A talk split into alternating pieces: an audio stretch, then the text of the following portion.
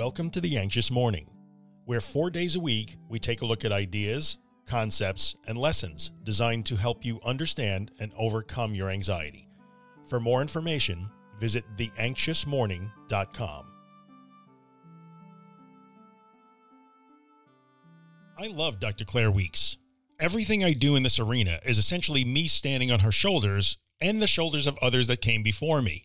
But sometimes I want to shake my fist in the air and ask her about some of the words she used. Accept, float. I know I've talked about this before, but now I'm going to talk about it again because it's important and I see people get tripped up by this concept every day. Let's make it as simple as we can today with a short list. For those of you reading, this will be easier to digest. If you're listening to this as a podcast episode, apologies for the less than audio friendly format this morning. Things that are not accepting or floating. Snapping rubber bands on your wrist. Drinking cold water and popping mints into your mouth. Asking for spiritual protection from anxiety or panic, and more on this below. Screaming no at your anxiety. Turning up the radio and singing at the top of your lungs to distract yourself. Going to a special room or place when you get anxious. Repeating over and over that you are okay and that it's just anxiety chanting about how you are a warrior that will not let anxiety win, calling a friend, a partner, or some other safe person to talk you down, gritting your teeth, tensing your body, and trying to hold on so you don't go over some kind of anxiety cliff, and running to my podcast to listen to something that will calm you down. I can go on, but I think you get the idea here. When you decide that you are ready to accept or float, that does not involve doing any of the things I just listed anymore. You can't accept and also try to fight, stop, fix, squash, and escape. Those things do not go together. You will wind up frustrated and declaring that this doesn't work for you. Why? Because when you do these things, you are still clearly showing yourself that you can't possibly accept or float. It's not safe. Bad things will happen. It's too much. You won't be able to handle it.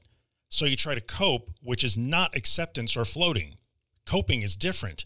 You can choose to cope, that's a perfectly acceptable choice for any autonomous human to make. It's just not what we're talking about here. Look, there are certainly some aspects of the forbidden list that I just gave you that are sometimes relevant in the proper context. Want to be a warrior? Don't let me stop you. But use that mindset to inform productive action, not because you think you need armor to protect you from something that you've never needed protecting from. Go ahead and remind yourself that it's just anxiety. That's a useful statement. It can frame and influence the next 10 minutes of your life.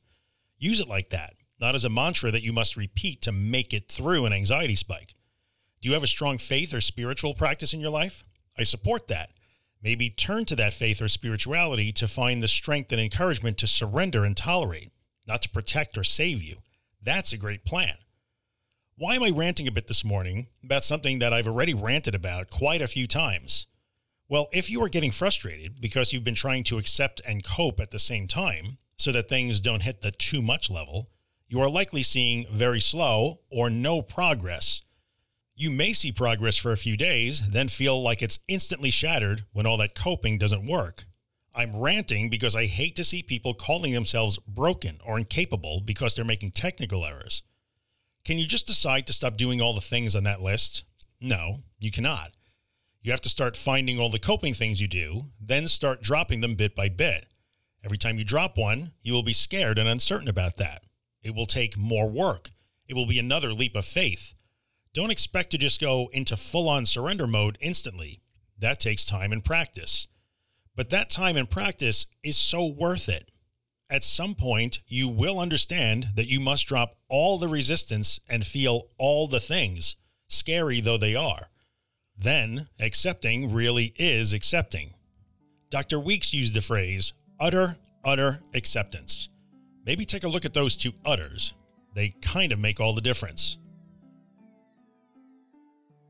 If you're enjoying the Anxious Morning podcast and would like to get a copy delivered every morning into your email inbox, visit theanxiousmorning.email and subscribe to the newsletter. If you're listening on Apple Podcasts or Spotify or some platform that lets you rate or review the podcast, leave a five star rating maybe write a quick review to let other people know that you love the podcast so they might find it too. It really helps me out. Thanks a bunch.